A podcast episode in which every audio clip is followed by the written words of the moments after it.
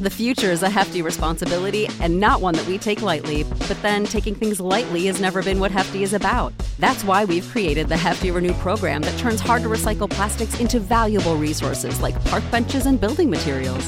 To participate, simply fill up an orange Hefty Renew bag with accepted items, tie it up, and drop it in with your regular recycling. That's it, it's that easy. It's time to rethink recycling with Renew. Particular valued resources may vary by geography. More info available at heftyrenew.com. For the ones who work hard to ensure their crew can always go the extra mile, and the ones who get in early so everyone can go home on time, there's Grainger, offering professional grade supplies backed by product experts so you can quickly and easily find what you need. Plus, you can count on access to a committed team ready to go the extra mile for you. Call, clickgranger.com, or just stop by.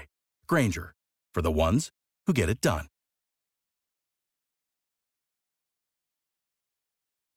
Welcome to the Boneyard with Steve Roberts, and as always, I am your good friend and host, Steve Roberts. And here on the Hump Day edition of the Yard, it's going to be a busy week. Mississippi State baseball. Of course, it's a short week because uh, we start playing baseball again on Thursday. Bulldogs pick up a 6 1 win on Tuesday in an abbreviated game. We'll get into that uh, in the second segment of the show.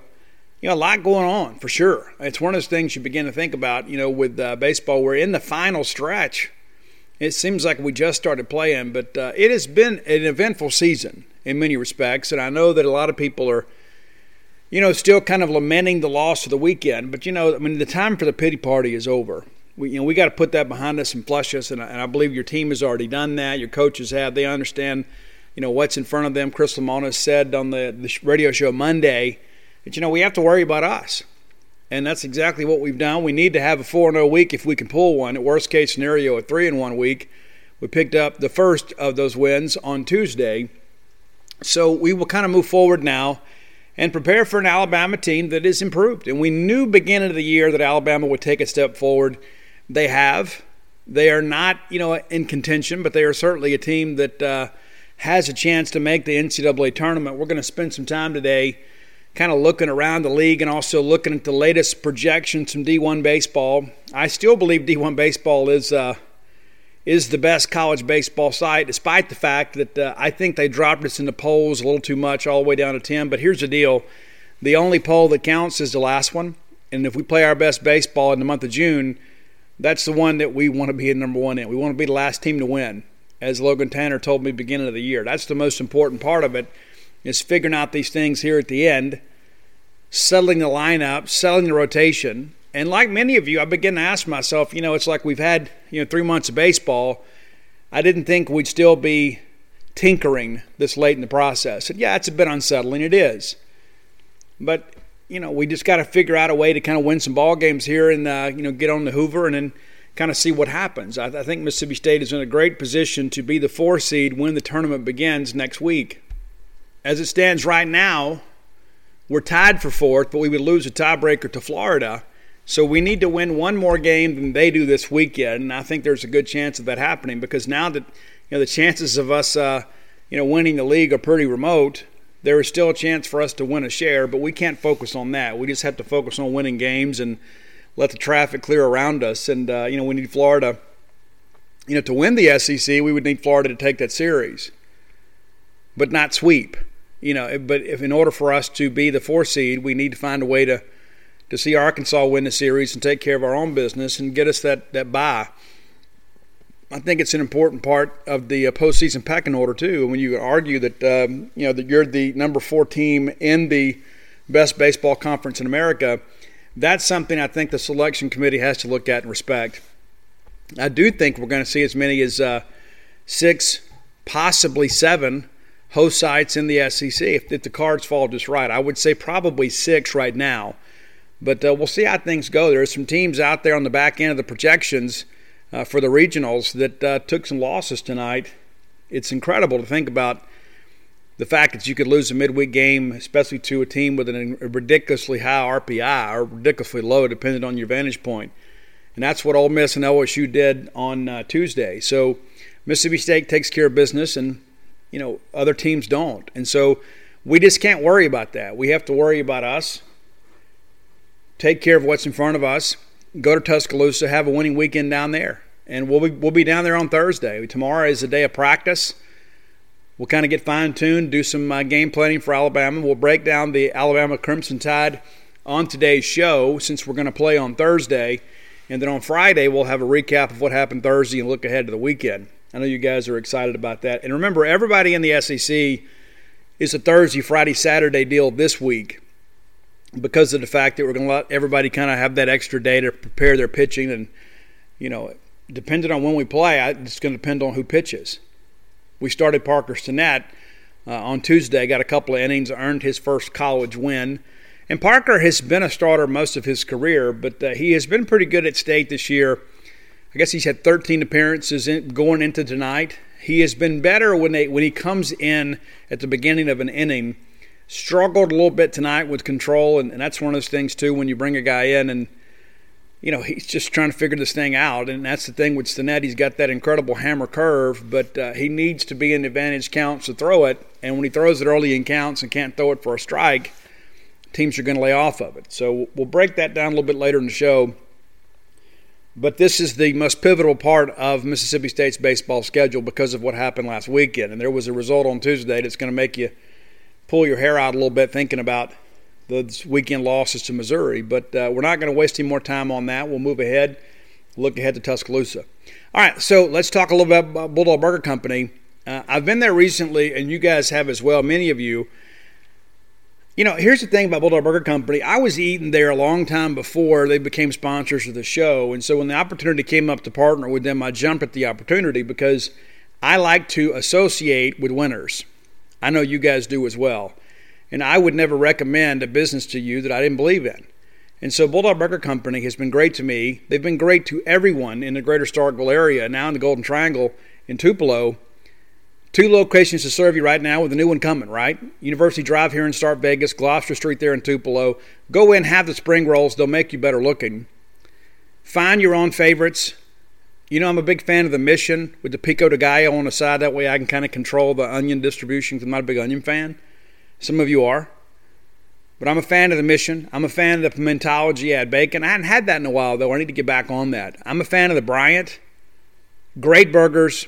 And if you just want a straight rock and roll burger, you get the Bulldog. Not a lot of frills with it, man. Just a great American classic. Coming soon to Ridgeland there on Lake Harbor Drive. Let me remind you, too, if you or someone you know is looking for employment this summer, give Bulldog Burger Company an op- opportunity to provide you with employment. They're looking for happy individuals that can provide great service and be great teammates at all locations Ridgeland, Starkville, and Tupelo. Be sure to check them out or encourage your young person, perhaps is uh, you know home for the summer or whatever, and they're just thinking, you know what, I need to make some extra money. Bulldog Burger Company, absolutely the way to go. A great place to work, a great place to eat. Bulldog Burger Company, the place where people go to meet. M E A T. So we had some rain on and off today in uh, the Starkville area. You know, and when I looked at the radar earlier and looked at the forecast, it was supposed to clear out around first pitch, and then things changed, and we had uh, you know rain kind of throughout the ball game. I tweeted out, "Hey, no more rain expected," and somebody was like, "Hey, Steve, look at the radar," and I had not. And we sat there and played some wet baseball for a while, but uh, Mississippi State comes up on the winning side of that let's go ahead and look at this here. And so we, we start the, the top of the first, and I mentioned it's Parker Stinnett's first start at Mississippi State, his 14th appearance. We come out, we get a ground out to short. I thought that was good for Lane Forsythe. Go ahead and get him in the flow of the ball game. Uh, you know, wasn't necessarily a routine play, but it's one that he's going to make. You know, 99 times out of 100, he makes it very, very clean. Throws a strike over to Logan Tanner. I kind of like Logan over there too like him behind the plate a lot too. But you know, sometimes you got to give those knees a rest, keep his bat and line up, and uh, keep Luke Hancock in there as well. So we get the ground out, and then we have a long at bat, where we walk the number two hitter. One one count, we hit the next guy, and all of you are thinking just like me, here we go. And then we go 3 0 on the next hitter.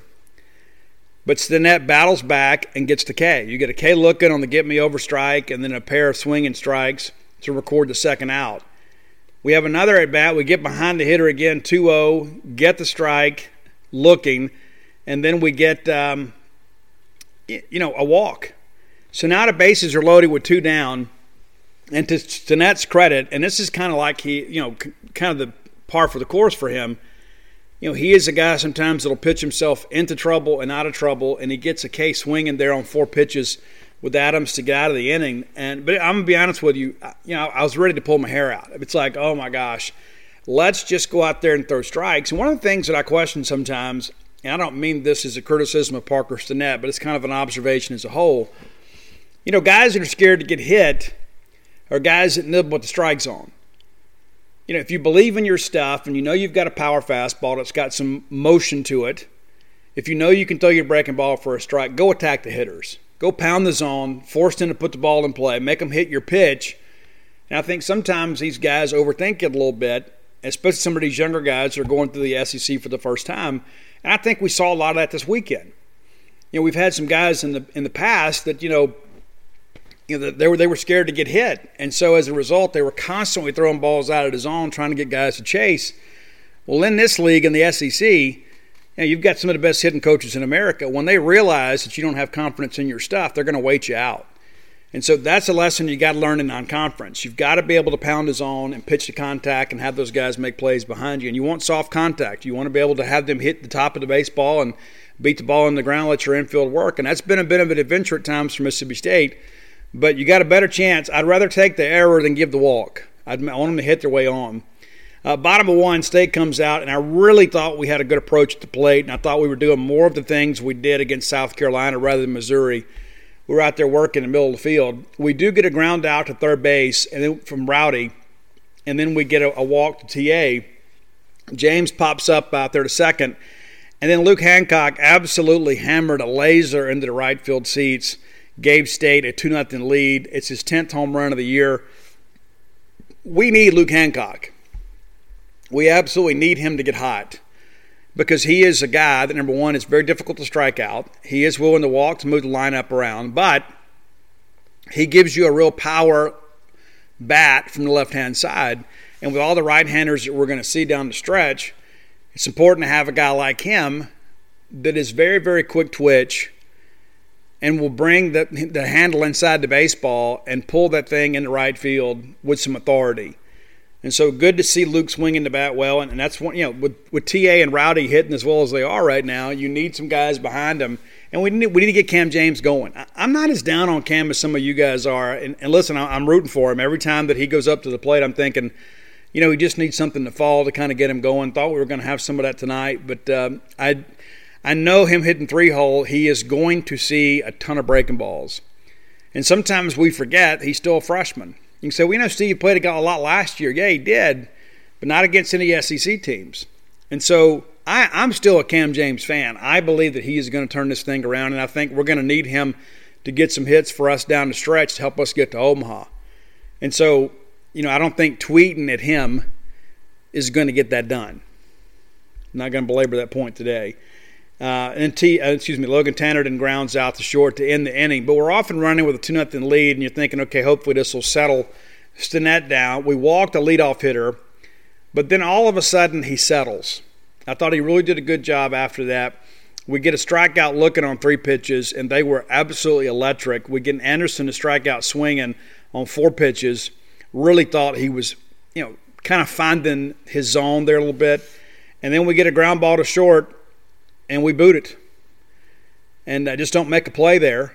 And uh, and so as a result, our pitcher should be out of the inning again, and we're having to throw extra pitches. And what happens? All of a sudden, we put our guy in the stretch. We walk a guy. Now we're all of a sudden facing some adversity again. Tyne runs are on base, but he gets a pop up out to Scotty Dubrule to end the inning. And so these are the things that absolutely infuriate all of us it's like when you've got a guy out there that is kind of struggling at times to find the zone, the defense has got to help him out a little bit. When he is able to get that routine ground ball, we got to make the play. And so now you think about our left side, you think about Cam James and uh, Lane Forsythe. They now collectively have 28 errors between them. You're going to get a lot more balls at shortstop. That's one of the reasons you put your most sure handed defender there. And I believe Lane Forsythe is going to be a phenomenal player for us over the course of his career at Mississippi State again, this is a guy that's playing really before we expected him to. I mean, the plan early on was that Cam James is going to be the shortstop, right? And then Cam slides over to third, and you know, people forget, you know, you know, we've we've had some defections this year over this whole decision. you know, to keep uh, you know Forsythe in the lineup. Landon Jordan, of course, was uh, your starting third baseman, and then he comes out of the lineup and elects to leave the program. And so now you no longer have that uh, that option. And I really thought Jordan was playing pretty good defense for us early on. He's putting ball in play. Thought he was going to be a contributor, and, and I, I hate that he made the decision that he did. But at the end of the day, nobody's bigger than Mississippi State baseball. But it also limits Chris Lemonis' options on that side of the infield. We can't go out and sign anybody, as Chris always says. We can't trade for anybody. We got to make the plays with the guys we have. And so there are times you think, okay, well, we'd love to be able to sit him or perhaps play Tanner Leggett at short and kind of give Forsythe maybe a day off, kind of refocus and resettle things. But you just don't have that option right now. And that's where I think Landon Jordan uh, leaving the program really impacts Mississippi State, is it limits your ability uh, to give some guys a chance to kind of sit and rest and maybe refocus and – and kind of get their heads right. But uh, bottom of second, we uh, we pick it up again, go right out there and begin to, to, to swing the bat pretty hard. Uh, flies out to left. Thought he hit it pretty well. Cumbest works it for a walk. Kellum Clark then walks. I'm a big Kellum Clark guy. Now that he has, uh, you know, kind of gotten you know some ABs and seen some pitching, and he probably barrels up balls better than anybody in the lineup right now. Even when he gets out, it's allowed out. This is, again, a big left handed hitter that I believe is going to have a huge career at Mississippi State. He has all the tools, got to find out where he fits position wise long term. You kind of plant him in left field right now as a platoon guy.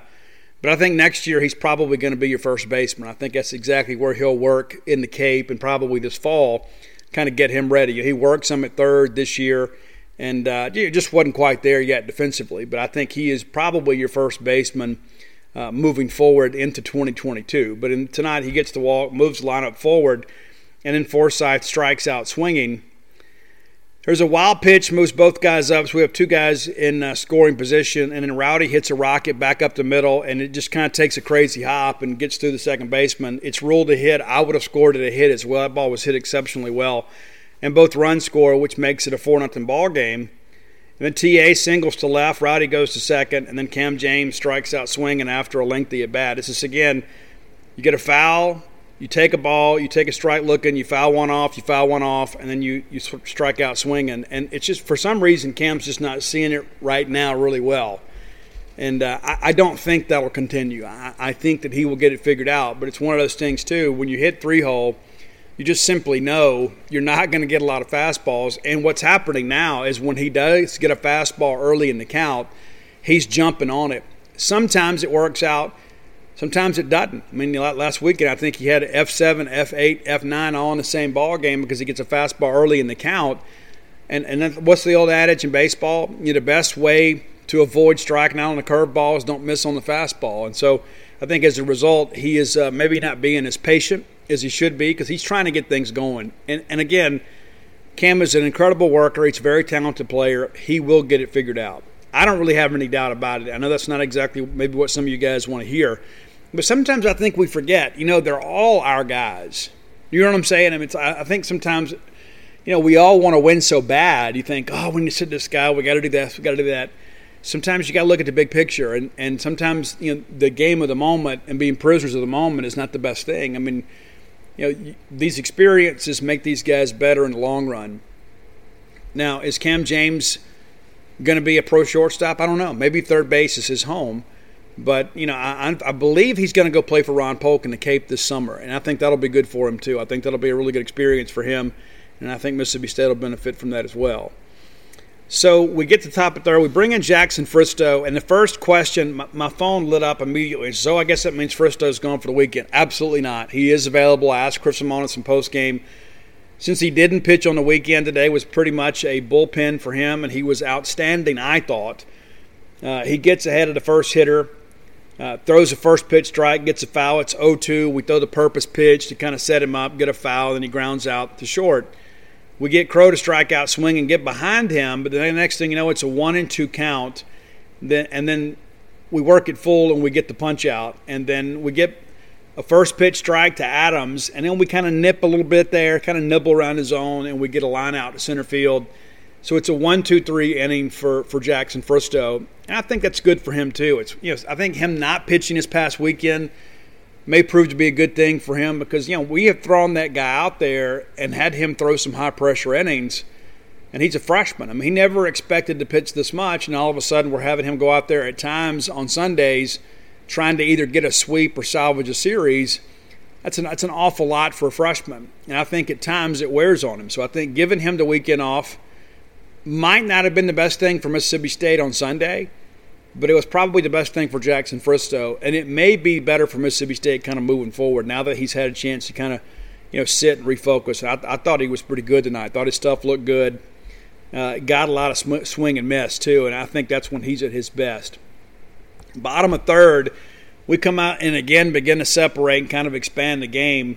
Luke Hancock rifles a single in the right field, and then Logan Tanner walks on four pitches and then Dubrule lays down a perfect bunt. I love the call here, and I don't know if it's his call or or Cheese's call or Lemonis's call, but considering the fact that it was uh, it was wet out there, and you knew the pitcher was going to have uh, some difficulty, you know, fielding the bunt there, I thought it was absolutely perfect to be able to do that. I thought it was a great, great decision, and I think it's one of those things that um, really worked out well for Mississippi State because now the bases are loaded with nobody out like I, I love these windows that just pop up.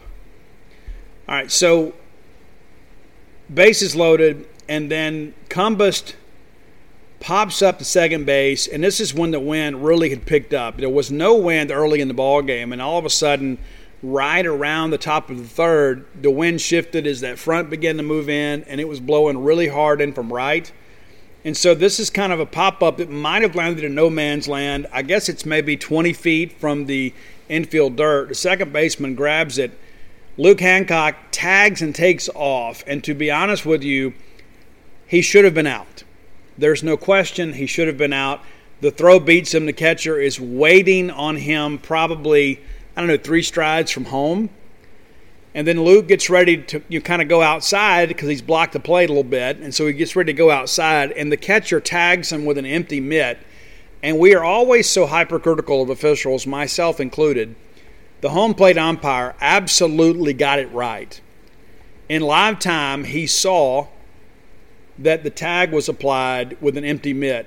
A lot of people thought he didn't tag him at all. The replay shows that he does kind of brush him with the glove, but he has the baseball in his throwing hand, and it is not in conjunction with the mitt. And so as a result, the review, he is ruled safe. So we steal a run right there.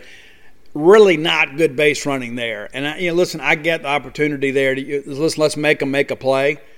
Uh, you know, I don't know that I send the runner right there, but it worked out for us. And then Kellum Clark probably hit the hardest baseball of the evening on a 2-0 count. He rips one. It just happened to go right at the right fielder. And I actually think that wind that was blowing in so hard probably pushed that ball down a little bit you know, maybe on a, a, day when there's no wind or maybe the sun is shining, that thing's probably off the wall. I mean, he absolutely crushed it. He is definitely seeing the baseball well, barreling some things up. I would love to see the numbers here in the last 10 days or so, you know, about who's had the most barrels on the team. I would say Kellum Clark is probably right there near the top, if not the top. Uh, Lane Forsythe comes through and doubles down the left field line. Really did a good job.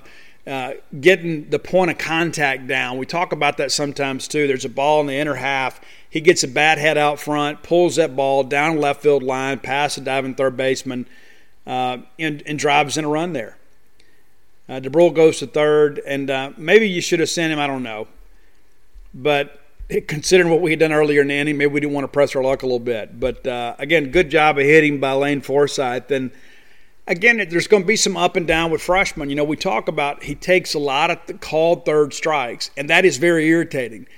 But the more pitching that he sees at this level, he's going to begin to realize, you know what, that really is a strike. You know, because there's a lot of times, sometimes I think they pitch him a little bit backwards, and uh, and they work away, work away, work away. And I think the book out there on him is that you know what, maybe he doesn't see that, you know, that fastball away on the corner quite as well as he should. But that didn't matter tonight. He did a great job uh, pulling that ball inside the bag at third to drive in a run. So it's a 6 nothing ball game. We get into the fourth and bring in Carlisle Koestler, again, a guy that needed a little bit of work. And of course, too, you kind of preserve Fristoe for the weekend a little bit. You know, pretty quick inning there for Fristoe. Kessler comes in and gets a ground out after two pitches from Alexander. Ground out the shortstop. We make a play. Really nice play, too. He had to come up and charge on it and then kind of throw on the run. Throws a strike over there. I guess really it was a one hopper and a great job by Logan Tanner to dig it out. Remember, that's a catcher over there doing that for you. Andrews in doubles to left field, and you think, okay, this is where they're going to punch through here and score. They absolutely do. You get a ground out to the right side, pushes your runner to third, and then uh, Cole Frederick singles down the left field line. And then Brad Cumbest comes up and throws an amazing relay to, um, I guess it really wasn't a relay, when it was direct. He, he goes, makes the, uh, it's the heave to second base, throws on a line. Dubrule makes a tag. It really wasn't a close play. I mean, it was such a great throw that all Scotty had to do was just kind of turn and tag, and he does. And, you know, we're just basically waiting for the out to be recorded. And, and uh, again, they're just trying to do a little too much there, but it made it a 6 1 ball game. Really thought that was a momentum shift, too. I mean, they had come out there and put a run up, and now they would have had a runner in scoring position, but we played some pretty good defense there.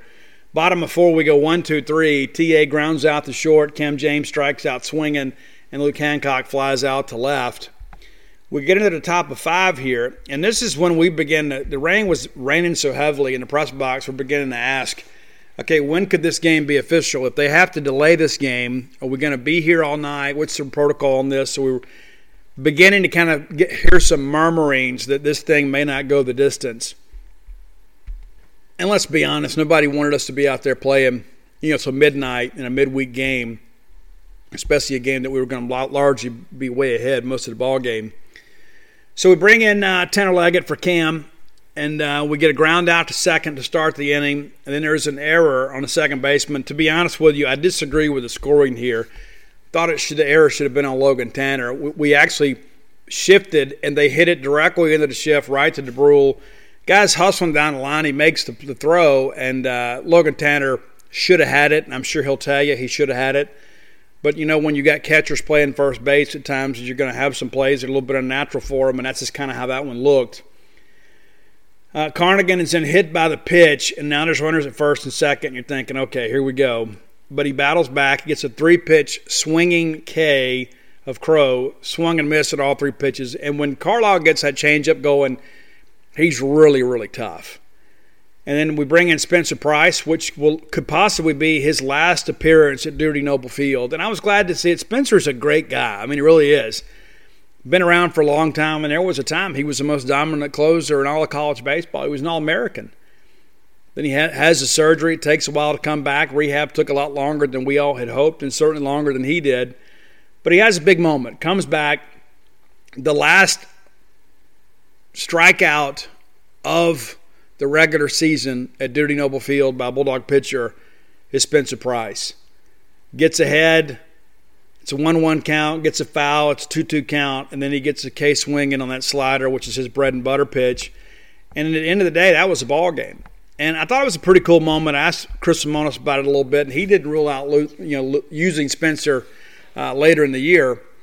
But I thought it was nice to ensure that he had one more appearance at Dudy Noble Field. Spencer Price loves Mississippi State baseball, and, and life hadn't necessarily been fair to him. It had been very easy for him to decide here a couple years ago, you know what, I think I'm done. I'll just go ahead and hang this thing up. And it was a good run you know, you people forget a couple years ago, Spencer was basically a mop up guy for us. We, we weren't throwing him any, any meaningful innings.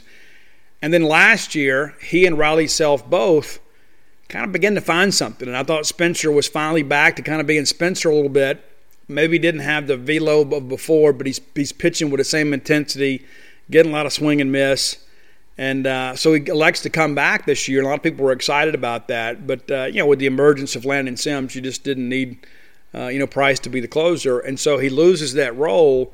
And with so many other bullpen arms out there, he hadn't had a chance to pitch a lot. So I think it was good to get him. I think he could be a good matchup guy for you, uh, especially with that slider because it's so filthy. Because he can tunnel that slider and that fastball. He, he doesn't have a plus fastball, but it's sneaky fast because people start looking for that slider. Next thing you know, he can pump that fastball out of that same arm slot in on you and it, it looks faster than it really is just because of the fact you're looking slider and kind of gearing up to take that ball the other way and he jams that fastball in on the inside corner and so maybe if you're lucky you can foul it back but sometimes they just can't pull the trigger on it And so, again, very happy for Spencer Price. He has a wonderful family. I've met most of them.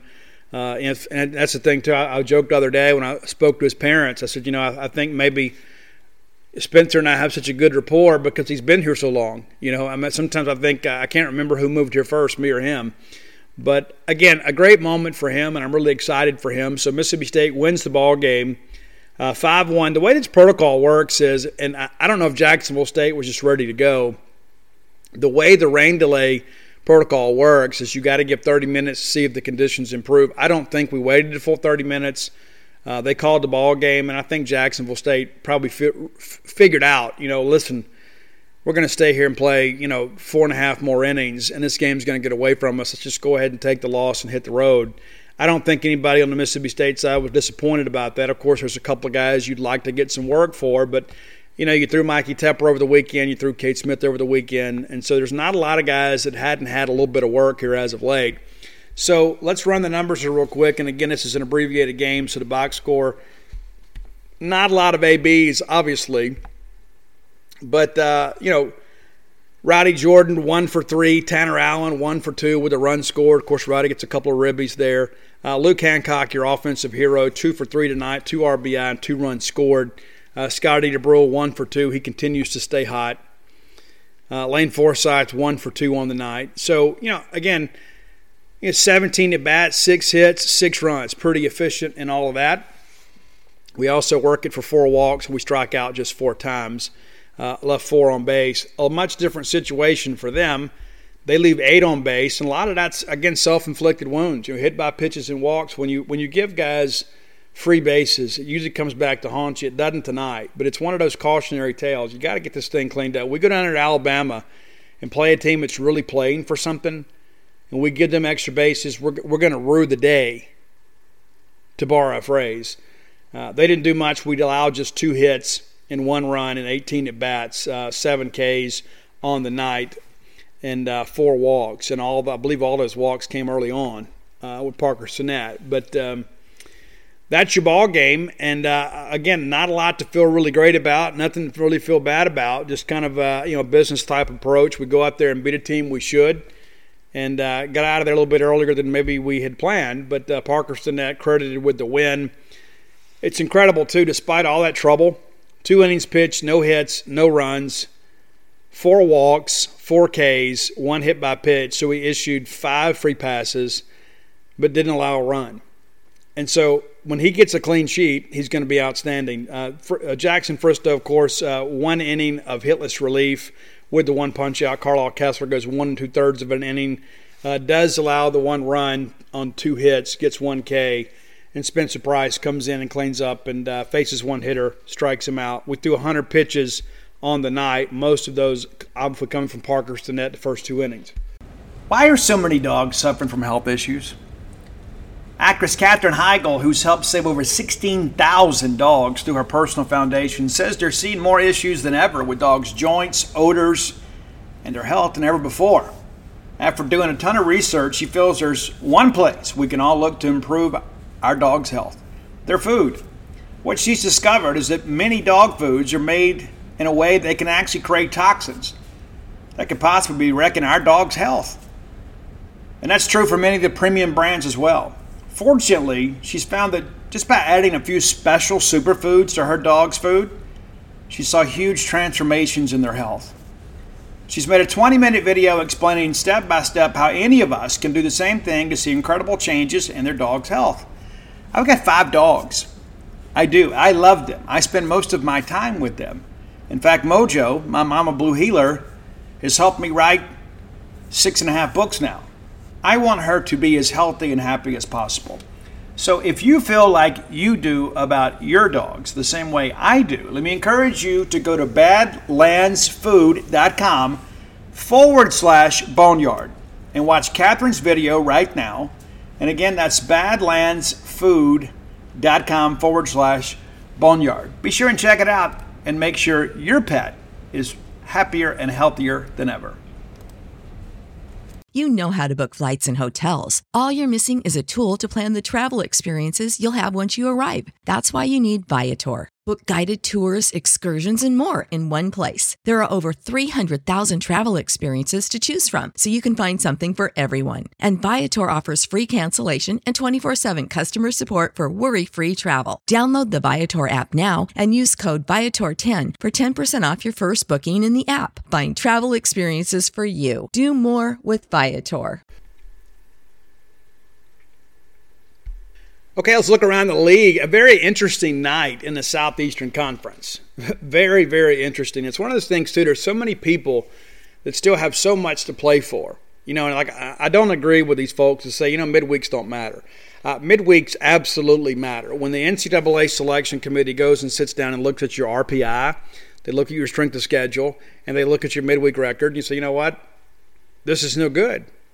And when you're battling for a spot and you're battling for a regional host uh, selection, you can't go drop a midweek game to a team with a terrible RPI. And that's exactly what happened to a couple teams tonight within our league.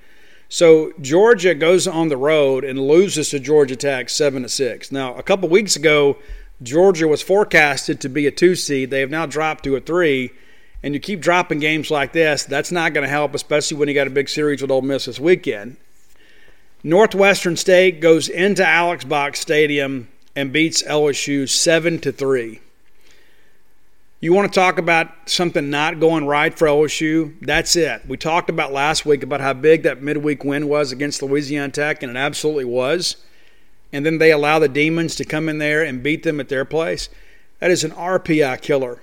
And LSU has been in pretty good shape, but those are the things down the stretch, you want to argue that you're playing your best baseball, and yeah, we had some injuries and some, some adversity. We overcome that, and then you go lose a ball game like this. Absolutely horrendous.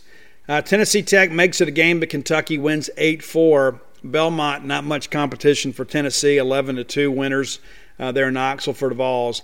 Kansas goes into Columbia, Missouri, and beats the Tigers 9 to 8. Perhaps a bit of a hangover uh, after the weekend. Not that Missouri's going anywhere, unfortunately, but you begin to think, you know, goodness gracious, Kansas, one of the worst teams in the Big 12, uh, goes in there and beats Missouri in a midweek game. So it's, you kind of erase all that about, hey, Missouri's playing good baseball. It, it just makes it even worse, right? Uh, Alabama, excuse me, North Alabama goes to Auburn. North Alabama, of course, a team that's played pretty well at times against SEC teams. Nearly beat Vanderbilt last midweek. Auburn wins the game 14 to 6. Auburn playing pretty good baseball right now. Happy for Butch Thompson, for sure. Hopefully they make it to Hoover. Appalachian State, not much competition for South Carolina, but it is a 2 0 ball game there. The Gamecocks kind of figuring some things out. You know, I think that weekend against us, I think them emerging on that Sunday and finding a way to come back and win has kind of lit a fire to them. They absolutely embarrassed Kentucky over the weekend. So I guess they've won five in a row, maybe five or six. Uh, Jacksonville State, of course, loses at state 6 1. UT Martin goes on the road and beats Ole Miss 9 to 7. And, you know, you hate to see it, but at the same time, you love to see it. Uh, let's take a little longer look at this ball game so we can kind of savor in the despair. I mean, you're fresh off a series win over Vanderbilt. You're feeling your oats. You're thinking, okay, we played our way back into a potential hosting situation and then you drop a game to a team with an RPI of 228. And you listen, there's no fluke. No fluke. Ole Miss did not make an error. UT Martin, 12 hits, nine runs, and never trailed in the ball game. They get up three nothing, and then Ole Miss scores, make it three one. UT Martin, the Skyhawks answer right back, make it a five one ball game. Ole Miss answers, makes it five three. UT tacks on in the fourth, make it a six three game. Ole Miss ties it in the fifth. And from there, it was pretty much all UT Martin. Scoreless in the sixth and seventh, and in the eighth inning, UT Martin hits a three-run bomb to take a lead. Ole Miss scores a run there in the eighth, and then go quietly in the ninth. Looking up and down this order too, it's just incredible to look how even the offensive production was for UT Martin. I mean, absolutely incredible. Uh, I believe all but two starters, excuse me, all but uh, eight of the nine starters had a hit on the on the game. I believe that's correct. Eight of nine, and that's ridiculous. And uh, four guys have multi-hit games, so 12 hits, nine runs, nine ribbies, and they still strike out 12 times. On the flip side, which is incredible because I've heard so many people tell me that Ole Miss is the uh, greatest offense in baseball since the 61 Yankees. But UT Martin pitching goes out here and really just kind of strings this thing together. It was basically a Johnny Holstaff night. They throw six pitchers on the night and then win the ball game. It's not like you had, you know, one guy out there just kind of ran into a great night and just had a dream scenario. But looking at the, uh, you know, Ole Miss brings in uh, Miller, one of their weekend relievers, and he goes an inning uh, and then gives up a hit and a run. You know, it's incredible to look at this thing. I mean, it really is. And that's the thing you think about, you know, down the stretch. A lot of Ole Miss people have been really upset with Mike Bianco, and this is the reason why. There's just so much inconsistency you go out and you play above your head in a series that nobody expected you to win, and you beat Vanderbilt, one of the best teams in the country, and you go right back and lose to, lose to UT Martin. It is very much an Ole Miss thing. It is indicative of the Mike Bianco era, and uh, I hope they keep him forever. I really do. So uh, that's your look at the SEC. I believe I've got them all done. No, I got one more. Vanderbilt crushes Florida International 20 to 4. So I think they were a little bit salty about losing the uh, you know the series over the weekend. But you know, the, really the big news out of uh, Vanderbilt involves an injury. That's the thing that uh, and and not much discussion about you know kind of where things stand right now. Tim Corbin really didn't have much to say uh, after the ball game, but it's just you, begin to kind of look at this thing and you know down the stretch, the last thing you want is for uh, you know your stars to be missing. You know, this is a, this Vanderbilt team offensively. Well, they got a lot of credit over the weekend, you know, for being a great offense. They're not a great offense. They're a good offense. They're not what Vanderbilt has been. Of course, they got some young guys contributing that'll be stars uh, in the long run. But you know, this is just not one of those teams you look at and say, you know what, there's 10 guys in its lineup that scare me to death. I mean, there, there are some guys in there that you you begin to think, okay, we're going to be okay. We can pitch to this guy. There's just there's no J.J. Bleday in the lineup where you have to just kind of look at it and say, you know what, we can't let this guy come up in a key situation. But the big news is Carter Young. Carter Young, one of the best young players in this league, uh, leads Vandy in so many offensive statistical categories injures a shoulder, stealing second base, and uh, had to be removed from the ball game. And again, no uh, comment post game. They did say he was in a sling and uh, did rejoin the team in the dugout uh, after being evaluated by the medical personnel there. You hate to see that for anybody. I mean, you guys have been around this show long enough to know we, we don't take joy in any young man or young lady getting injured. Um, and I hope he makes a full recovery. And uh, you know, listen, I'm not a, I'm not a Vanderbilt fan. I think all this scholarship stuff is absolutely ridiculous. But Carter Young is an exciting young player, and, you would hate to think that uh, he wouldn't get a chance to play in the postseason. And then the flip side of it is to say, you know what? You know, I mean, injuries are part of the game. I mean, it is, and, and there are so many people that say, well, you know, if so and so wouldn't have got hurt, you know, if so and so wouldn't have done this, and so, you know, college baseball is a long season at some point, everybody deals with some injuries. You know, Mississippi State's been very fortunate in many respects this year. You know, of course, we lose Riley Self, and this is a guy that was really just beginning to kind of regain his form. Is a guy that can come in and be kind of a ground ball specialist for us, and we lose him. You know, and so it's not like that we have been unaffected by this stuff, but we have avoided the major injury so far. And so, you know, I, I just I admire so many of these young players. I love college baseball, and you just hate to see it. I mean, just like the Tim Elko thing, it, you know, it's just such a fluke thing. I know so many people have uh, kind of you know ridden Bianco about you know overusing his pitchers, but you know the Tim Elko thing is just a crazy fluke deal against North Alabama. You know, he's just running out of ground ball, and they throw the ball wide at first. And next thing you know, he's trying to avoid a guy, trying to do the sportsmanlike thing, and he tears his ACL. I mean, it's just kind of a fluke thing and you just hate to see it. I mean, you know, I mean, you really do. And so I hope all these guys make a full recovery. But that is huge news out of Vanderbilt. And again, that's an offense that is good. It's not great, despite what some other people will tell you. There's not a lot of people in that lineup you look at and say, you know what, we got to be careful with this guy. And probably the one guy you had to be careful with is now banged up a little bit. All right, let's get to today's top 10 list. Brought to you by JohnnyPacker.com. Had a chance to visit with John here recently. He's always happy to see me. I'm happy to see him. John always full of life, man. He always is.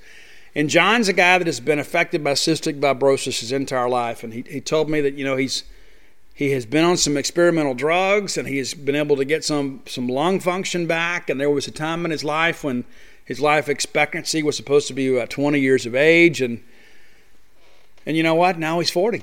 You know, it's like it's uh, it's a cool thing. It's very inspirational, man. And, and John's a guy too that uh, you know if you've ever been around him, you know exactly what I'm talking about. He's grateful for every day, and and so they, John and him started this company, and it's uh, JohnnyPacker.com, and uh, you're going to buy sunglasses anyway.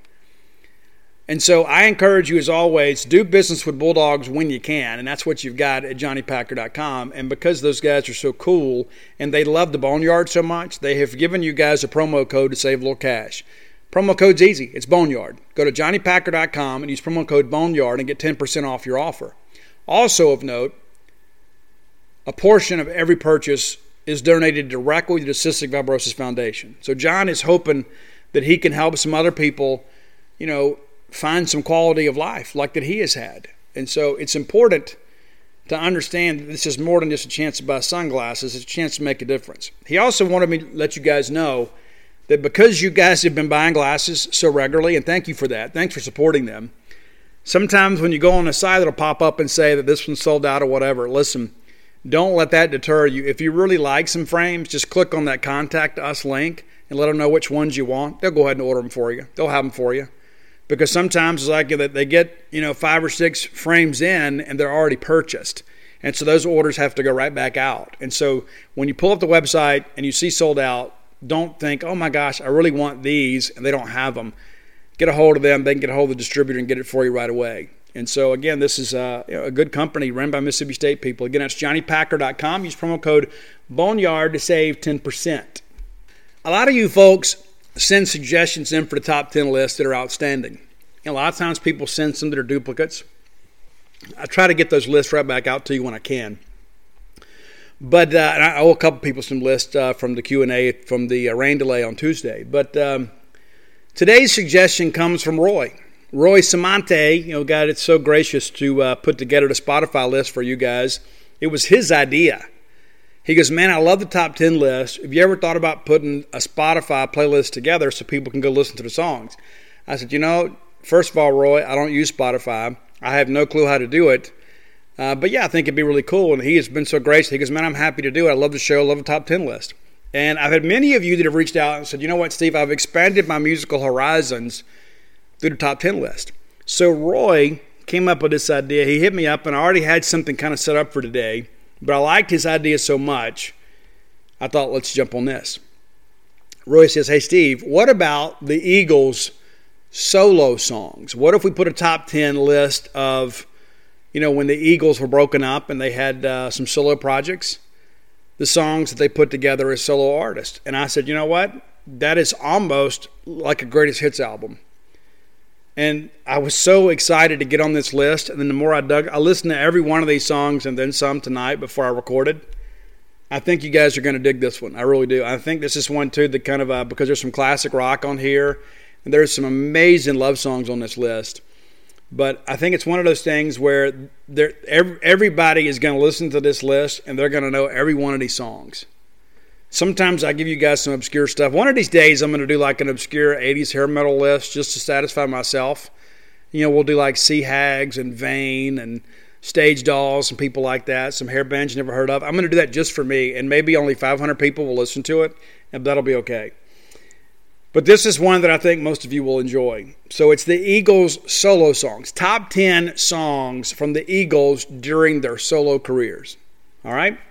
Number 10, and uh, this was when I was DJing at uh, WCJU years ago. This album was hot, and I think at some point every song on this album was on our playlist. But it's the end of the Innocence uh, by Don Henley, and uh, really just kind of one of those songs about you know about growing up and it's, it's kind of the difference between paradise lost and paradise gained. I mean, you know, it's just about things happen in life, and you begin to realize at some point that life isn't fair. Number nine, going back several years, and I think I've heard this in uh, in several bars over the years, but um, and for for many of us, this is uh, you know a song many of us guys are quite familiar with. But it's all she wants to do is dance. All she wants to do is dance, and sometimes all she wants to do is dance and then drink your uh, your liquor. But uh, but anyway, it's a fun song, so enjoy that. No offense, ladies, I love you all. You know that I love all women, some more than others, but I do love you all.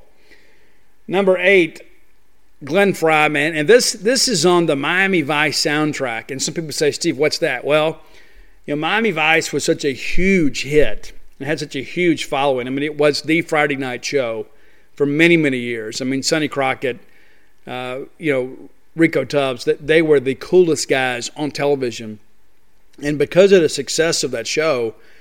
And the fact that they had a lot of original tunes on the uh, on the show, they released a soundtrack, and Glenn Frey had a great song on the soundtrack that was i think he eventually released it as part of uh, some other albums but it was initially only available on the miami vice soundtrack and it's a great tune called you belong to the city. I'm sure you've heard it. If you haven't you need to. Glenn Frey man you know to be honest with you i love the eagles but some, some probably my favorite songs from the eagles are songs that were written by glenn Frey. I absolutely love Glenn Frey's songwriting. Number seven, many of you young bucks won't know this, but Don Henley at one point dated Stevie Nicks and Fleetwood Mac. And they had an amazing duet together, and that is going to be your number seven song. It's Leather and Lace. And uh, I love Stevie Nicks. My daughters love Stevie Nicks, and I love that. I love that they love her because she is such an incredible singer. Uh, her performance value is as incredible as anybody. And we had a discussion recently in our little fam chat about who is the most iconic female singers. And I think they eventually settled on Aretha Franklin, Stevie Nicks, and Whitney Houston. I think that's the three they settled on. Uh, I, I couldn't argue against that. But Stevie Nicks, such an incredible singer, and this is such an incredible song leather and lace. Check it out. I think you'll dig it.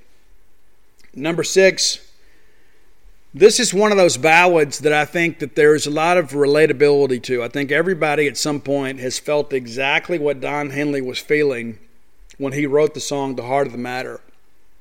And there are some of those lyrics, and because Don's voice is so haunting, you know, even now I've heard this song probably you know 500 times in my lifetime that I still get the hair on my neck stands up because that's a great song, right? I mean, that's what makes a great song. Great songs make you feel something, whether it be happiness or joy or nostalgia or whatever. And this is one of those that uh, that really kind of makes you think about that, you know, about where you've been in life. But the heart of the matter, especially that part where he he sings, uh, you know, I'm learning to live without you, but I miss you sometimes because we're all human. But I think at some point we've all been there. And I will share with you, for those of you that are maybe unfamiliar the best version of this song, The Heart of the Matter, which was a Don Henley solo song, is actually the live acoustic version recorded with the Eagles. It was part of the Hell Freezes Over tour. And there's Glenn Frey and Joe Walsh and Timothy Schmit up there, and the harmonies are incredible. You can find it on YouTube if you're unfamiliar. The End of the Innocence, Eagles, live, and you'll love it. I love it, and I think this is one of the best songs that uh, Don Henley ever wrote. Number five, going back to uh, our buddy Glenn Frey, a song that was uh, also a Miami Vice staple, but one that was also on MTV like nonstop, and it's the Smuggler's Blues. I, I think probably Glenn Frey's, probably his signature solo song. I think. I, I think that's the one I look at when I say, you know what, when Glenn Frey left the Eagles, that's the one. It was probably the biggest hit in my mind. So we get to the top four, and I think most of us will agree that these are the top four. I think those of us that are rockers, especially.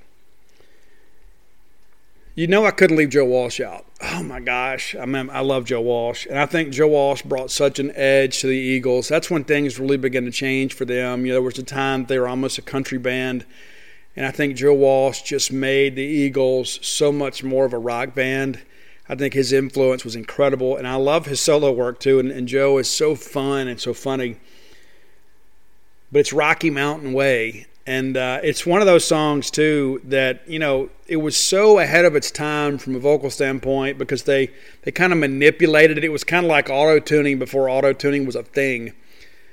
But Joe absolutely nails this riff, and I'll be honest with you, one of my my favorite cover songs of all time. We've talked about this on the show. It's Godsmack's cover of Rocky Mountain Way. They rock it up even more. But man, Joe Walsh, what an absolute tremendous songwriter. I mean, he the stuff he brings, like Life in the Fast Lane to the Eagles, none of that stuff happens without Joe. Number three, and I believe this was the first ever Don Henley solo track. And uh, this was a lot of people kind of were upset about Don leaving the Eagles and what's going to happen next, but he came out with Dirty Laundry. And it, it was a huge hit. You couldn't go anywhere without being on the radio. You know, kick them when they're up, kick them when they're down and I, love the way he talks about you know about you know the, the news. There's all this tragic stuff that happens, and they just kind of you know that, that's what people do. It's almost like Don was a bit of a prophet. You know, he kind of knew that this uh, you know clickbait journalism thing was coming on because uh, you know if it bleeds, it leads, right? Number two, going back to Joe Walsh, and there are probably a few that thought, you know, Steve's going to have Joe Walsh number one. No, I couldn't do that but it's Life's Been Good by Joe Walsh. I love the song. It, it, it, one of those songs that makes me happy. You know, there are some songs out there you listen to and they kind of get you hitching your feelings or whatever. This one doesn't. This is just one of those. I just laugh at the lyrics to this because, you know, like Joe talks about it. You know, people tell me I'm great. You know, it's I, I love the song. I love the sentiment behind it. I love the little reggae beat at times too. There's a little strumming there. It sounds a little bit reggae influenced. But I think it shows that Joe's got a little bit of a sense of humor too. Life's been good to me so far. Me too, Joe. But number one, and I, to me, I, to me, this is number one with a bullet. It's "The Boys of Summer" by Don Henley. I love the Ataris cover of it too, but the original, the vibe on this song is just so incredible. And what's I, I watched an interview with Don with Howard Stern before I did the show today, and uh, he was talking about that the track for Boys of Summer had already been recorded. Like somebody already put the music together and they had this great song. They didn't have any lyrics and they actually pitched the song to Tom Petty and then Tom rejected it. And uh, I guess it was Tom Petty's lead guitarist kind of reached out to Don and says, you know, this is a killer song. Maybe you can do something with it. And then the whole thing just kind of came together. And it's a song about nostalgia and kind of looking back and you know, it's, and he's a big baseball fan too, but it's not about baseball. But it's basically, you know, it's basically, you know, a guy talking to a girl about a summer love and basically telling her, you know, that, you know, my love for you will still be strong after the boys of summer have gone. And, and there are a lot of people that misinterpreted that to be, you know, your summer boyfriend or whatever, you know, when those guys all go back home or whatever. But it, it's about baseball. You know, it's, it's basically about even when your favorite things are gone, I'm still going to love you. And uh, it is a love song at its core. But I love the whole part about, uh, you know, saw a Deadhead sticker on a Cadillac. I'm not a Grateful Dead fan at all. But uh, when the Ataris recorded it, they said a Black Flag sticker on a Cadillac. And Black Flag, of course, being a great punk band, a great American punk band. But Boys of Summer, I think, is without a doubt the best Don Henley of the solo tracks and uh, arguably one of the best songs that he's ever been a part of maybe not named Hotel California. So that's a list. And Roy, thanks so much for the suggestion. I think we'll all have a lot of fun with this list. I will jam all of this stuff uh, probably on my ride to Tuscaloosa on Thursday. Really looking forward to this. Listen to all this stuff before I recorded the show because sometimes I just need a minute. You know what I'm saying? It's like there's sometimes I think I can put a list together. I'm thinking, you know what? I hadn't heard this in a while. Let me listen to this. And so there were a couple that missed. There were a couple songs that, uh, like the last Worthless Evening from Don Henley, I almost put that on there. Uh, and there were a few more. There was uh, a couple Joe Walsh songs that I really agonized over, but uh, I believe these are the top 10. Hope you guys enjoy them. If you have an idea for the top 10 list, reach out, let me know. I am on all forms of social media at Scout Steve R. And if you're not following me on Twitter, what are you doing with your life? All right, let's get into a few more things before we get out of here. Let's take a look at the University of Alabama baseball team. This segment of the show brought to you by Campus Bookmart. If you have not been to Campus Bookmart recently, you are missing out. Next time you're in town, go by and see the smiling staff. Stan the man, Miss Kathy Brown, lovely, talented Susie, Cheyenne, the whole crew there will make you feel like family because in their minds, you are family. and they want to outfit you and family, your family in the latest in Mississippi State merchandise. If you can't make it by to see their smiling faces, follow them on social media at Campus Bookmart, and also too do your shopping at campusbookmart.net. And by being a loyal Boneyard listener, we'll give you a phrase that pays. That's BSR, which stands for Beautiful Steve Robertson. And that'll get you free shipping on all orders over 50 bucks. Any order less than 50 bucks, absolutely incomplete. I know many of you are getting ready to go to the beach and take summer trips. You need to take some new Mississippi State merchandise with you. We are a very well dressed, very good looking fan base. And so I want you to go out there and represent us all really well. Put your best foot forward with some new Mississippi State gear today. Again, that's campusbookmart.net, promo code BSR. All right, let's take a look at Alabama now. Alabama has been better this year, but they have really struggled throwing the baseball. They, they have really had some injuries and some uh, some bullpen troubles, but they are 29 and 19 on the year, just 10 games over 500. Uh, 12 and 14 in the conference, and uh, safely in the field at Hoover. Probably needs some things to go right for them in order to uh, to make the NCAA tournament. So we know that they're going to bring their best effort this weekend. They're still playing to get in. They're not quite there. And they know that a win or two over Mississippi State this weekend probably gets them in. So let's run down the schedule. They begin the year with a sweep of McNeese State. They take a uh, 5 2 midweek game from Jacksonville State. They lose to UT Martin. How ironic is that? They lose to UT Martin 9 4 in Tuscaloosa early on. They then sweep a series from Wright State, take a midweek game from Troy 9 1. They take two out of three on the road at College of Charleston. The one loss, a one nothing ball game on Saturday. Pretty good offensive weekend for the Tide. Outside of that, uh, they win a midweek game against South Alabama. They beat Jacksonville State. They take two out of three from Stetson there in Tuscaloosa. You know, Stetson's kind of been a burr in the Florida saddle this year. They open SEC play by beating Arkansas, the very first game of the SEC season, and beat them 16 to 1. And for some reason, Alabama has been able to hit Friday pitching in the league. It is ridiculous to see how these numbers work, and we'll get into some of that a little bit later. They don't even score much at all the rest of the weekend against Arkansas. They lose 9 1, 3 1. So he scored all his runs on Friday. They lose a midweek game to, to Southern Miss, and then they're swept by Ole Miss and uh, really kind of struggled to score runs in there. So, I mean, that's, you know, they put together a pretty lengthy uh, losing streak there, losing six in a row. They bounce back, win the Friday game against Tennessee, 7 4. They lose in extra innings on Saturday and then lose 9 8. So they're, they're very much in the series with, with Tennessee. Just couldn't, just couldn't get over the hump and win the series. They bounce back and lose to Louisiana Monroe, who has uh, kind of been a, a team of uh, interest here as of late. You recall they took two out of three from TCU over the weekend. Alabama rides a ship. They go down to College Station and they sweep Texas A&M, and that looked like it kind of came out of nowhere. And a great job by the coaching staff to kind of get them refocused. Then they they blast Samford 19 to three.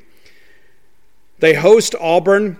They win the series, but man, it was so nip and tuck the whole way through. Auburn's been cursed by one-run losses. Every one of these games, a one-run game. Alabama wins Friday 8 7. They lose Saturday 5 4, and they win on Sunday uh, 10 uh, 9. I guess it's actually a Thursday, Friday, Saturday series.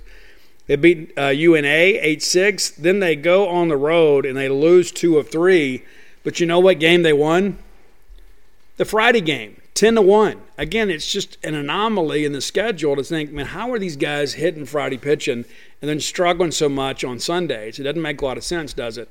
Uh, they beat UAB, and then they go sweep Mizzou uh, there in Tuscaloosa, and again put up 11 runs on Friday. I know anytime we mention Mizzou, until we kind of rectify that, we're going to have some trouble. Uh, they go and they play a pair against Vanderbilt. You know that Sunday game, uh, you know, got washed, and so that's one of those things that's kind of an anomaly in the schedule too, where Vanderbilt and, and Alabama are both going to be short a game. Alabama uh, probably had a chance to win that Sunday game, but uh, you know who knows how that plays out. That game is uh, canceled. Last weekend they go on the road down at LSU. They don't score a bunch of runs, but they find a way to win one. They lose the Friday night game two one, and then they win on Saturday six five, and then lose thirteen to five on Sunday. they did not have a midweek game, so they've kind of been sitting around waiting for us to get there. So that pitching staff probably could use the time off. So let's look inside the numbers here. Take a look at Alabama's uh, numbers. Who's doing well? And uh, it's been one of those crazy things pitching wise. I mean, they they just haven't been able to keep a lot of guys healthy, and that they've had trouble closing out ball games too. So let's start with pitching. A handful of guys here have had some starts, but um, you know, Dylan Smith, 13 starts on the year. He is one and six with a 3.74 ERA. Uh, Tyler Ras, and he was a guy that a lot of people expected by now to really be a dominant uh, pitcher in this league. Just hadn't been that way this year. 12 starts, a 6 and 3 record with a 5.40 ERA. Uh, getting a little bit deeper into this thing, uh, Connor Shamblin has started some for them as well. He's a 4 and 2 record. Uh, Lee Chase has been outstanding for them in relief. Uh, six wins, seven saves. I'm sure we will see him at some point, uh, no matter what the score is, because he is a guy that can kind of hold the game in place. Uh, definitely a guy that. Um, they have counted on when they have needed to close out ball games. He has allowed just 17 hits and 29 innings pitched, allowed his three home runs, struck out 40, walked just nine. Has allowed three home runs, opponents hitting just 172 against him. Now, we we talk so much about injuries and that kind of stuff. You know, uh, Connor Prielipp is a guy they were expecting to be their guy this year and he has missed much of the season. He pitched last week in that Sunday game against LSU, and things just didn't go well. And uh, you know, I don't know if he'll be right again until next year or not, but uh, he was expected to be their Friday night guy. They've never disclosed what the injury was, but he just he hadn't pitched much. He's made three starts on the year. He's got a one and one record, a 3.86 ERA, and has pitched just seven innings on the year eight hits, three runs, uh, 12 Ks against uh, just one walk. And so he's been pretty effective, but um, he just hadn't been able to kind of put things together. He's just not there. You know, and again, injuries are part of the game of baseball. I think everybody kind of recognizes that, and, and we kind of see what's going on. But, um, you know, this is a team that is just, you know, they've pitched it okay at times. They're just really having trouble in the bullpen. I know Antoine Jean was a guy that, that got hit pretty good last weekend against LSU. Uh, so I'm sure we'll see a lot of these guys, and I think they I think they put six guys in the in the Sunday game. I think they pitched six guys, and they could, couldn't get anybody out.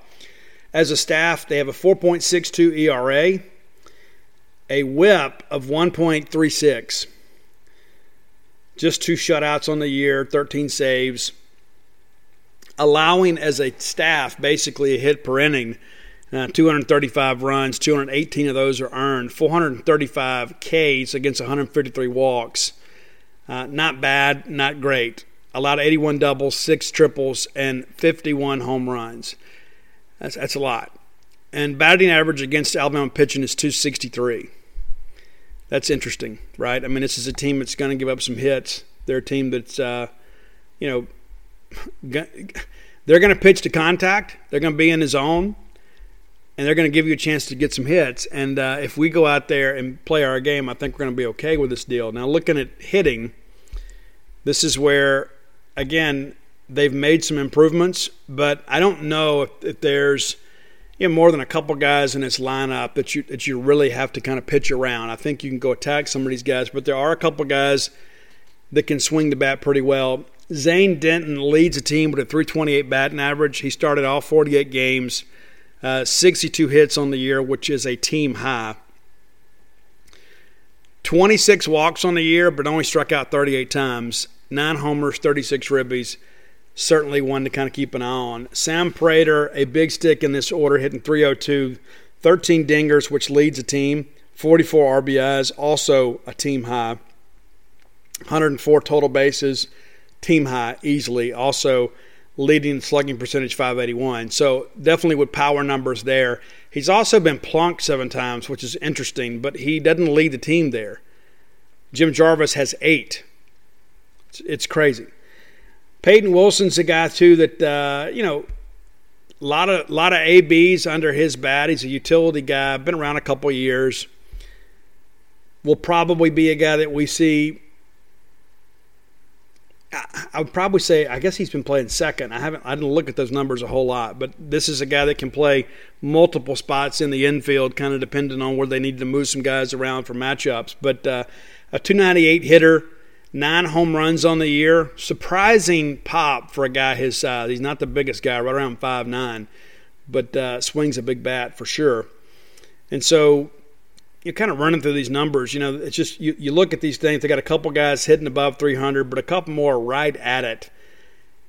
It just seems like it just depends on the weekend for them.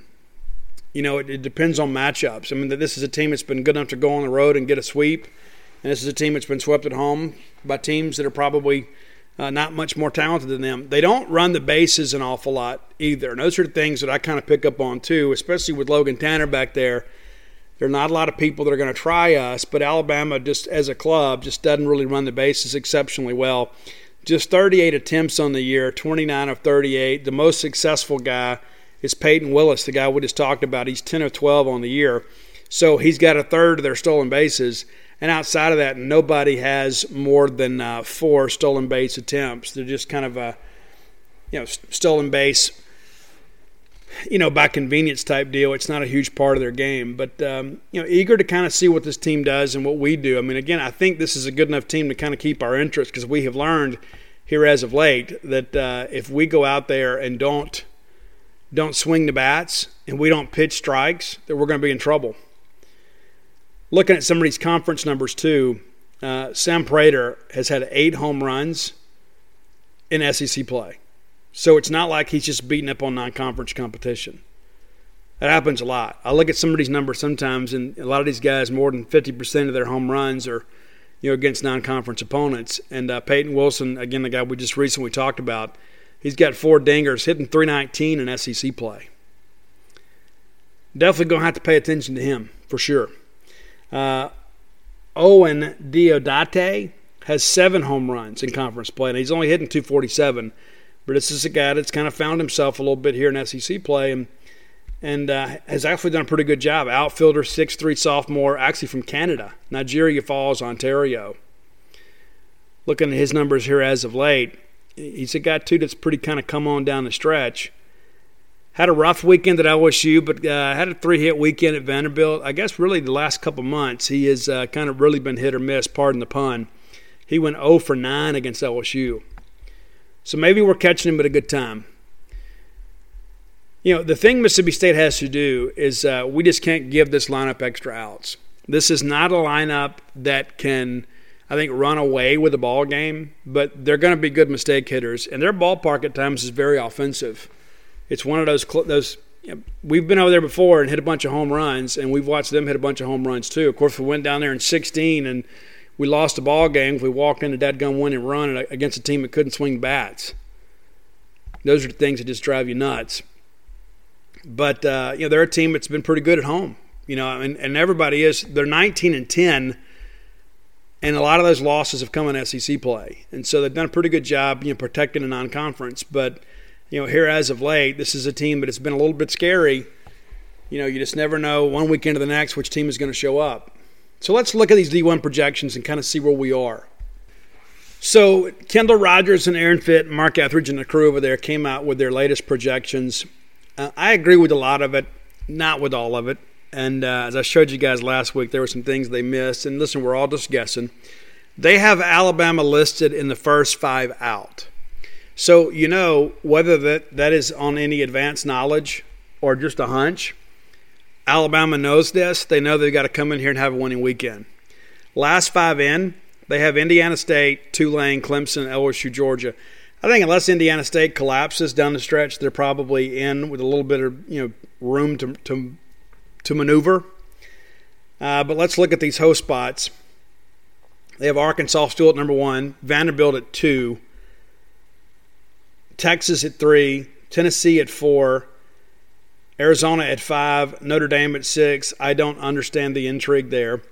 Uh, Fort Worth, TCU seven, Mississippi State eight. So they still have state projected as a national seed. Now, what's interesting to note about all this as well is that many of the teams that uh, are in contention are going to go head to head here in, in, the next couple weekends. You know, um, I think when you get into this second 16, that's when you have some ebb and flow. So let me go ahead and tell you guys this.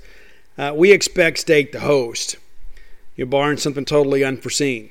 We didn't foresee last weekend either. So to ensure that, we got to make sure we go over there and win this weekend. I think we win the weekend. I think we're safely in as a top eight national seed. Now, let's see who we would be competing against. Texas Tech right there as projected as the number nine seed.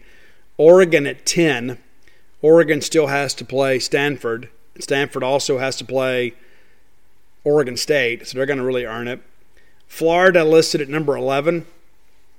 They're going to go play Arkansas this weekend, so there may be some upper mobility for them, or they could fall out. East Carolina in at number 12. Ole Miss currently at 13. Stanford at 14. I think Stanford's going to have a tough time hanging on, to be honest with you. I really do. And I think it's one of those deals too when you begin to uh, to begin to look at these numbers. You know, Ole Miss doesn't need to lose at Georgia. I don't care what their media people say. Oh, one win. No, no. When you go drop a game to a 228 RPI team on a midweek game, you better go have a winning weekend, especially when you've already lost the majority of your SEC series. I mean, it's like you begin to look at this thing and say, okay, well, they had a losing series weekend more times than not in the SEC. So, how do you reward that team with a regional when you've got Charlotte and others that are right there on the cusp of making it? I do think Stanford is probably one that's going to have it probably drop out of this thing. Uh, Gonzaga is 15, and then Louisiana Tech 16. So basically, at this point, they only have one Conference USA team making it. I think there is a good chance that two make it. I think there's a really good chance that two make it, and it could be either Charlotte or Southern Miss. Now, looking at Mississippi State's bracket, this is where one of the things I disagree with. They are really relying so much on geography for us, but not so much for other conferences. It's, it's weird. You look at some regionals and you got people flying all over the country uh, to go play in these things, and then you've got basically us just kind of hosting a family reunion uh, with Jackson State, Southern Miss, and Clemson. Uh, I don't know that Clemson wants to come down here, and to be fair, I don't think Southern Miss deserves to be here. And I'm not saying that to be critical of Southern Miss. I think they have played well enough that they deserve to be one of the higher two seeds if we're not going to host, and they shouldn't have to come to Mississippi State as a top seed. I think they should probably be in one of those regionals with one of the teams that is probably a 13 or 14. You know, and, and you know what? Maybe that's Ole Miss. I don't know. But, you know, when I begin to look at this thing and say, okay, listen, you got East Carolina out there at 12. You got Ole Miss at 13. You got Stanford at 14. You probably wouldn't send those guys out west. And you got Gonzaga there at 15. You got Louisiana Tech, but you don't have Southern Miss going there. And I'm sure a part of that is you're thinking, well, you know, we want to you know, we don't want to send uh, opponents in common, but yet they've got them coming to us. And so I don't think you'd have a conference opponent play a conference opponent. It wouldn't happen for an SEC school, so I'm sure that's probably an understood rule for Southern Miss. But I think you could see them going somewhere else other than Starkville. Not that I'm scared for them to come here. I think we would absolutely beat them, but I think those guys deserve better. I think they deserve a trip. I think they've had a good enough season. They should have a chance to go play. And it's so funny too. We talk so much about you know geography how geography plays a big part in this. And uh, I think sometimes we just throw a bunch of stuff against the wall. Here is who D1 has. And again, I love the guys at D1. I'm not being critical. I'm just kind of showing you that there's not a lot of rhyme or reason to the, to the geography they're talking about. So for the Gonzaga Regional, which is in Spokane, Washington, they have UConn, Oregon State, and North Carolina. So you're going to have UNC and UConn fly all the way across the country but yet you're going to force Jackson State and Southern Miss to stay in state. That makes no sense to me. Doesn't make any sense. Well, it's, it's going to be geographic pods. Well, then why are they? Why, why why can't Southern Miss go play over there? Doesn't make any sense. You begin to look at, uh, you know, even like you know the Ole Miss regional. They would have Southeast Missouri State, Georgia Tech, and South Alabama. I don't think that's an easy regional, to be honest with you. I know other people are saying, oh, that would be a cakewalk. I think Georgia Tech's capable of winning that regional if it goes down like that. And then you've got South Carolina going to play ECU, and then Virginia and Campbell. I think that's a difficult regional for ECU. So, you see exactly what I'm talking about here. It's like there's just there's not a lot of this. Like in the Eugene, Oregon regional, here's what they have. They have Stony Brook, Pittsburgh, and Indiana all going to Oregon, but then they have Southern Miss and Jackson State coming to Mississippi State. It just there's no rhyme or reason to it. And so at the end of the day, we're all guessing.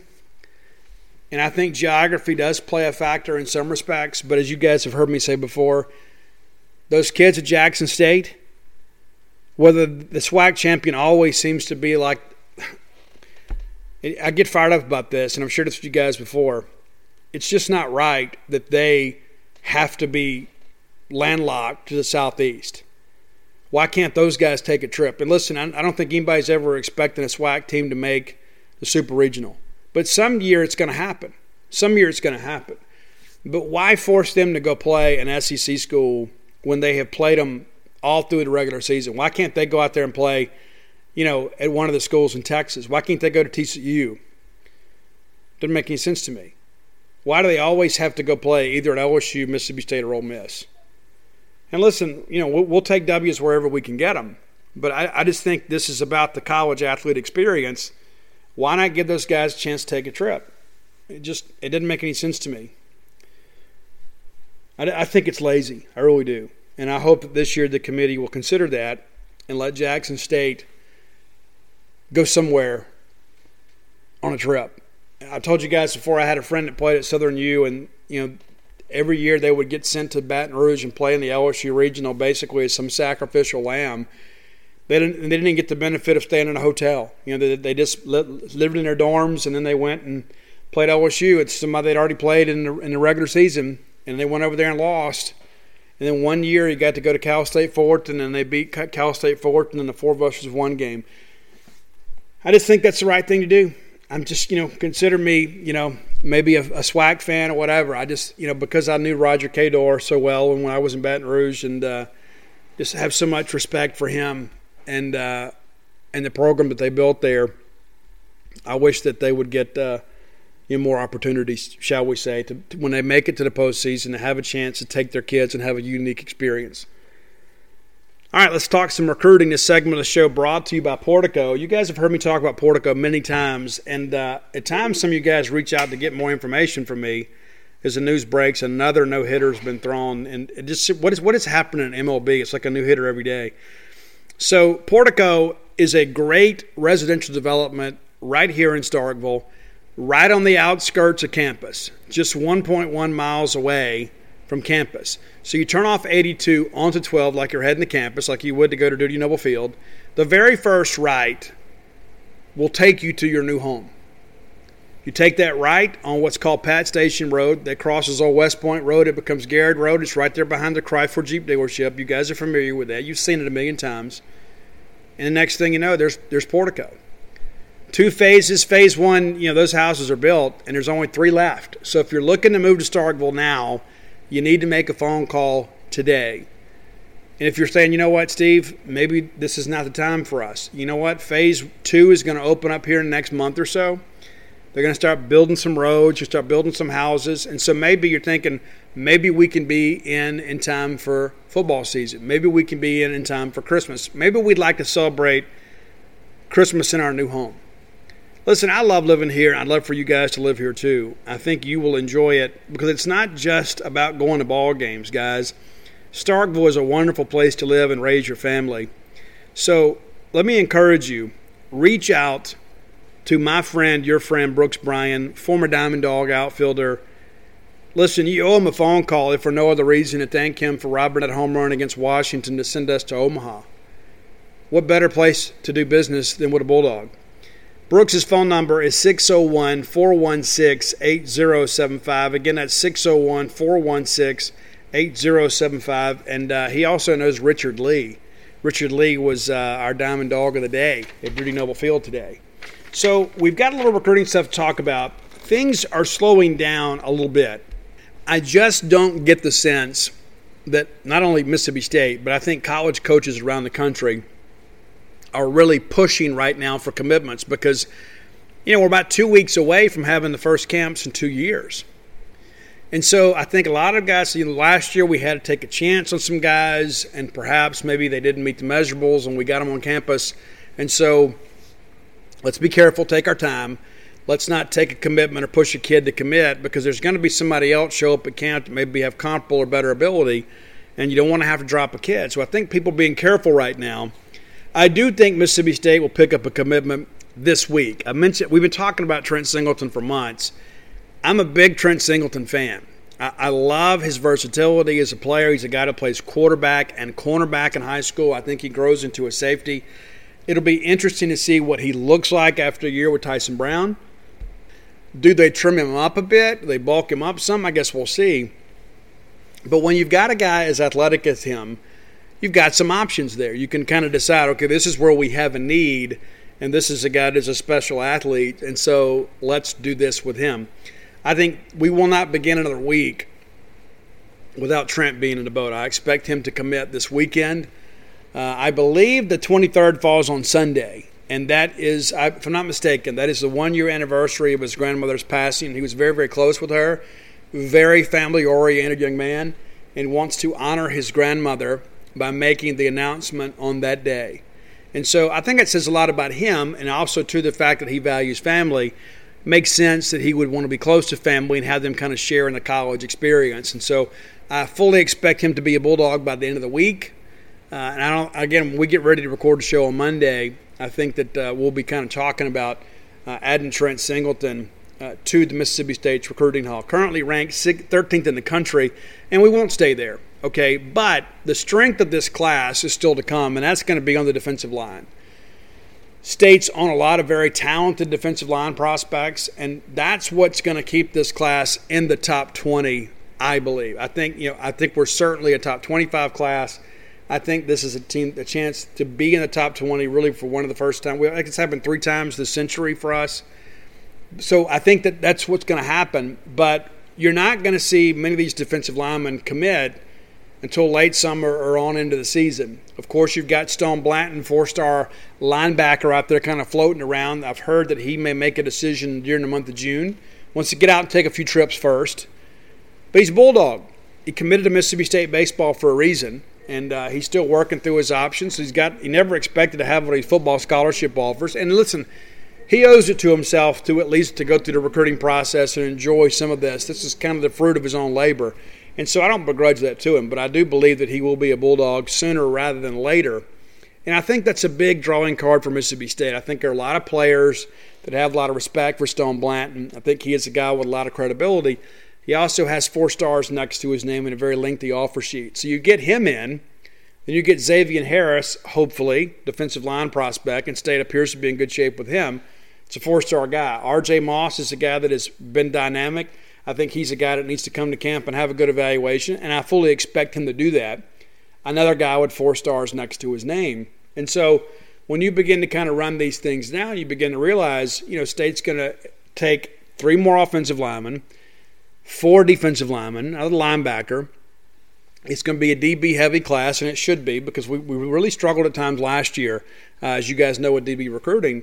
And then we're going to take one more wide receiver. And listen, we're out here elephant hunting right now. Okay, there's no need right now for us to say, okay, well, let's take a kid today that we would probably take in November just to kind of get it over with. I like the approach the staff is taking because, listen, there are a lot of guys out there that would love to commit to Mississippi State right now. But I believe you keep swinging for the stars before you uh, just kind of settle and say, let's get it done. I think State could probably have most of the class wrapped up right now if that's what they wanted to do. But it's not about just picking up early commitments. It's about finding the best players possible to fill these scholarship slots to advance us as a football program. That requires some patience. And in some cases, some in person evaluation. And I believe that's going to happen next month. And so I think once these guys come in, have a chance to interact with the coaches and tour the facilities, you're going to see a pretty busy summer. But again, remember, State's only got about a dozen spots to work with. And so when you see two or three guys come in and commit, understand there is a limited number of spots available. State is expected to sign a full 25. Of course, as I mentioned on the show last week, you got a couple of blue shirts out there. You sign if you could sign one now, then that would save a spot in the 2022 class. But it's going to be a 25 man class. There's not going to be room to count back.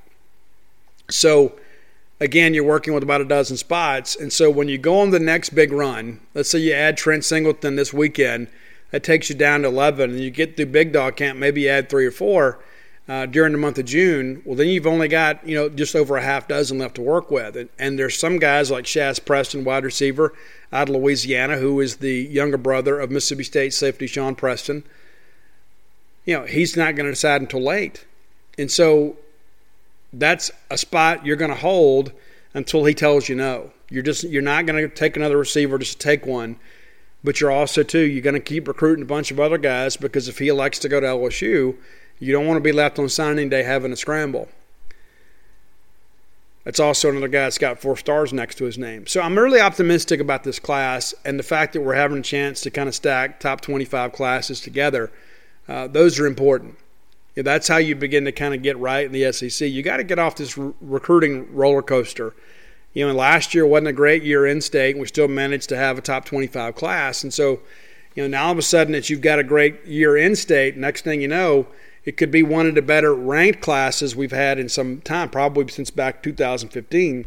So when there is SEC talent in the state of Mississippi, you got to get your share, and you want to get more than your share if you can.